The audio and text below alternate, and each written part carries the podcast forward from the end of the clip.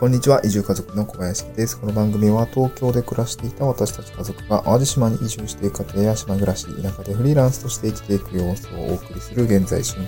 形の田舎移住ドキュメンタリーラジオです。はい。えっとですね、もう今日今朝からすごい筋肉痛で、まあ、昨日一日草刈りしてたんで、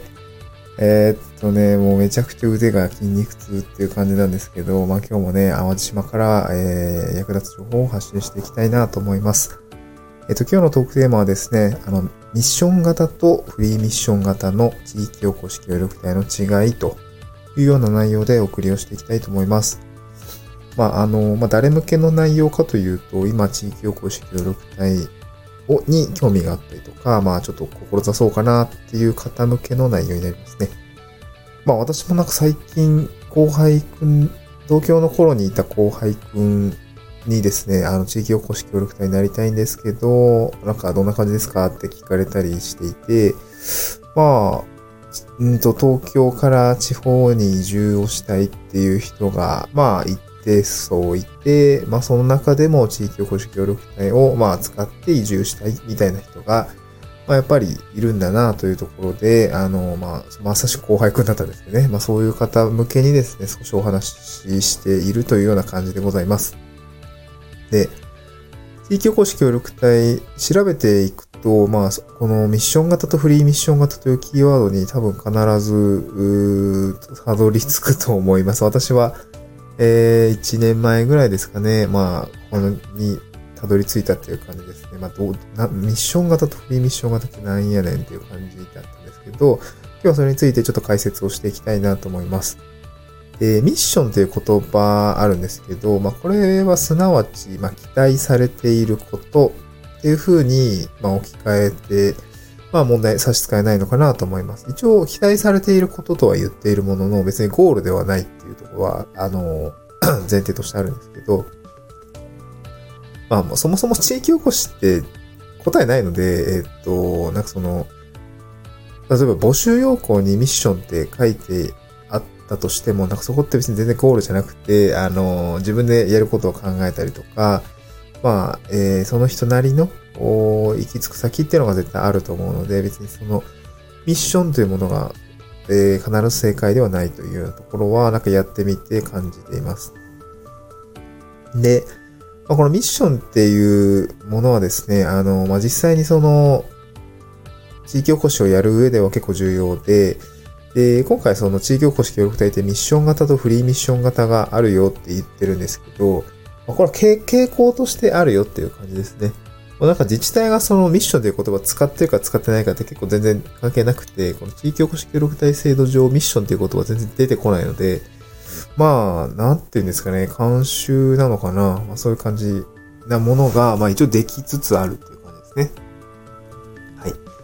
で、ミッション型、どういうものかっていうと、これはある、あらかじめですね、業務が決まっているタイプの、まあ、えー、ミッションになります。業務があらあらかじめ決まっているタイプですね。の、タイプの仕事になります。で、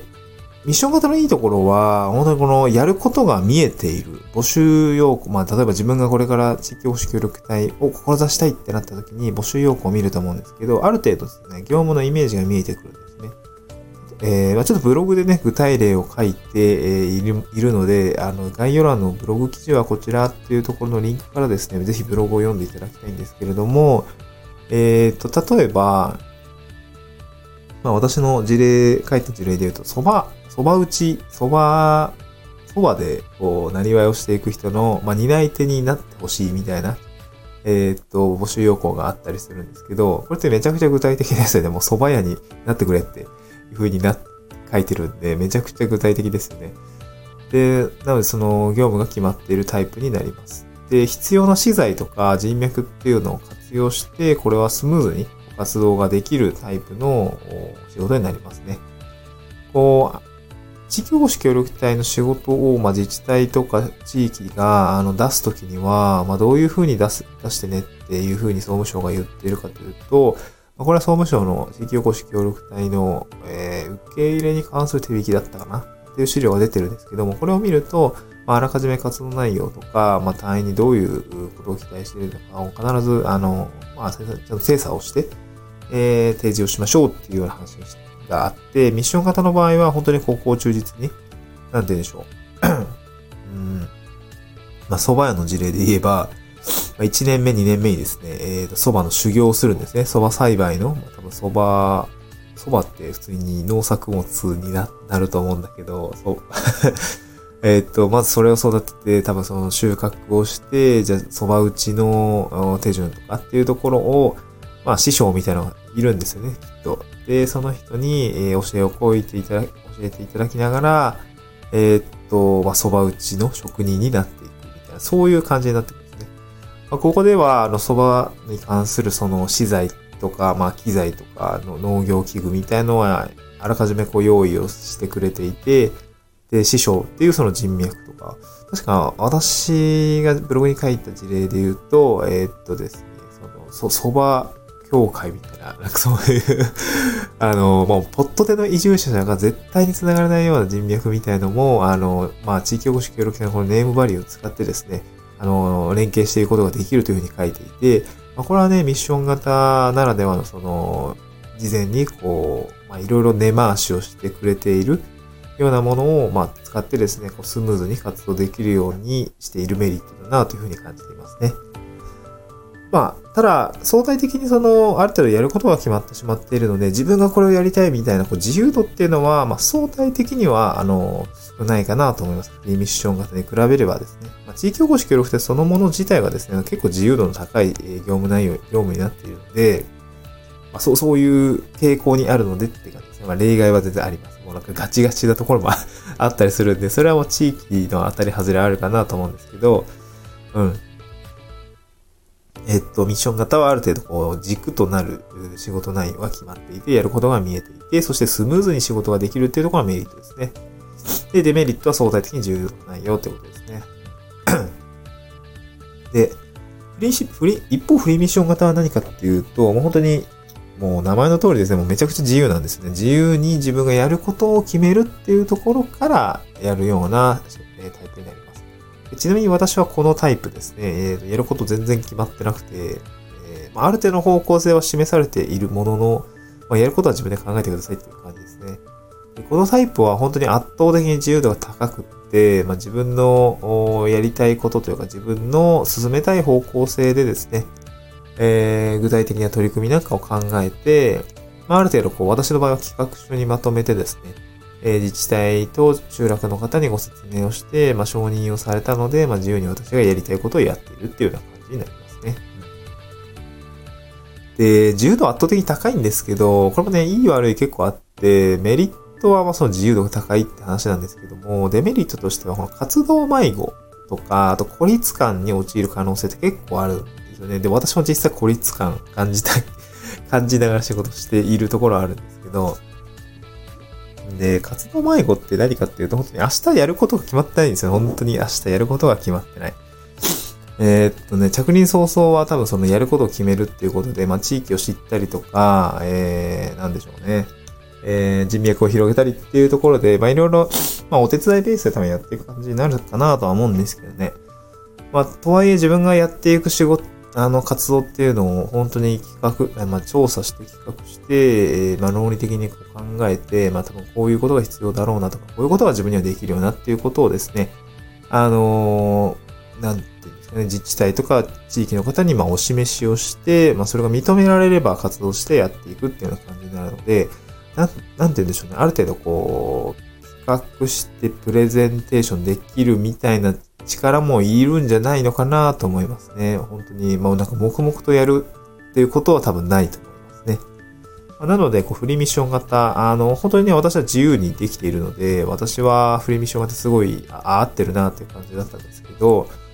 なかなかね、こう、うーん、なんて言うんだろうな。一生、フリーミッション型に向いてない人も結構いるんで、なんかそこはね、一長一短あるかなと思いますね。で、自分がどのような、あの、タイプに合ってるのかっていうところが結構重要で、これ働き方とかにも、あの、自分のマッチ度合いがあるので、これはね、すごく、えー、重要なので、なんて言うんでしょうね。まあ、しっかり自分に合ったものをやっていくっていうことが重要かなと思います。で見分け方なんですけど、これ結構募集要項の記載の流度で、おおむねわかるかなと思います。えー、っと、本当にざっくり言うと、具体的に書いてある、やることがもう決まっている、わかる、え、捉えられるものはミッション型で、もうめちゃくちゃざっくりしてる。なんか地域おこしの、地域おこしの、になる仕事は何でもやってくださいみたいな感じのすごいざっくり書いてるのはフリーミッション型だと思いますね。はい。見分け方は結構募集要項でわかるの、記載の流度っていうところでわかるので、まあ、そんなに難しくないかなとは思うんですけど、とはいえ、その、地域、募集要項に全部、あの、地域とか自治体の方も書き切れてるわけじゃないと思うんで、やっぱりそこは説明会とか受けたりとか、あと実際に多分現地に行って、こう、話す機会ってあると思うんですね。私もその、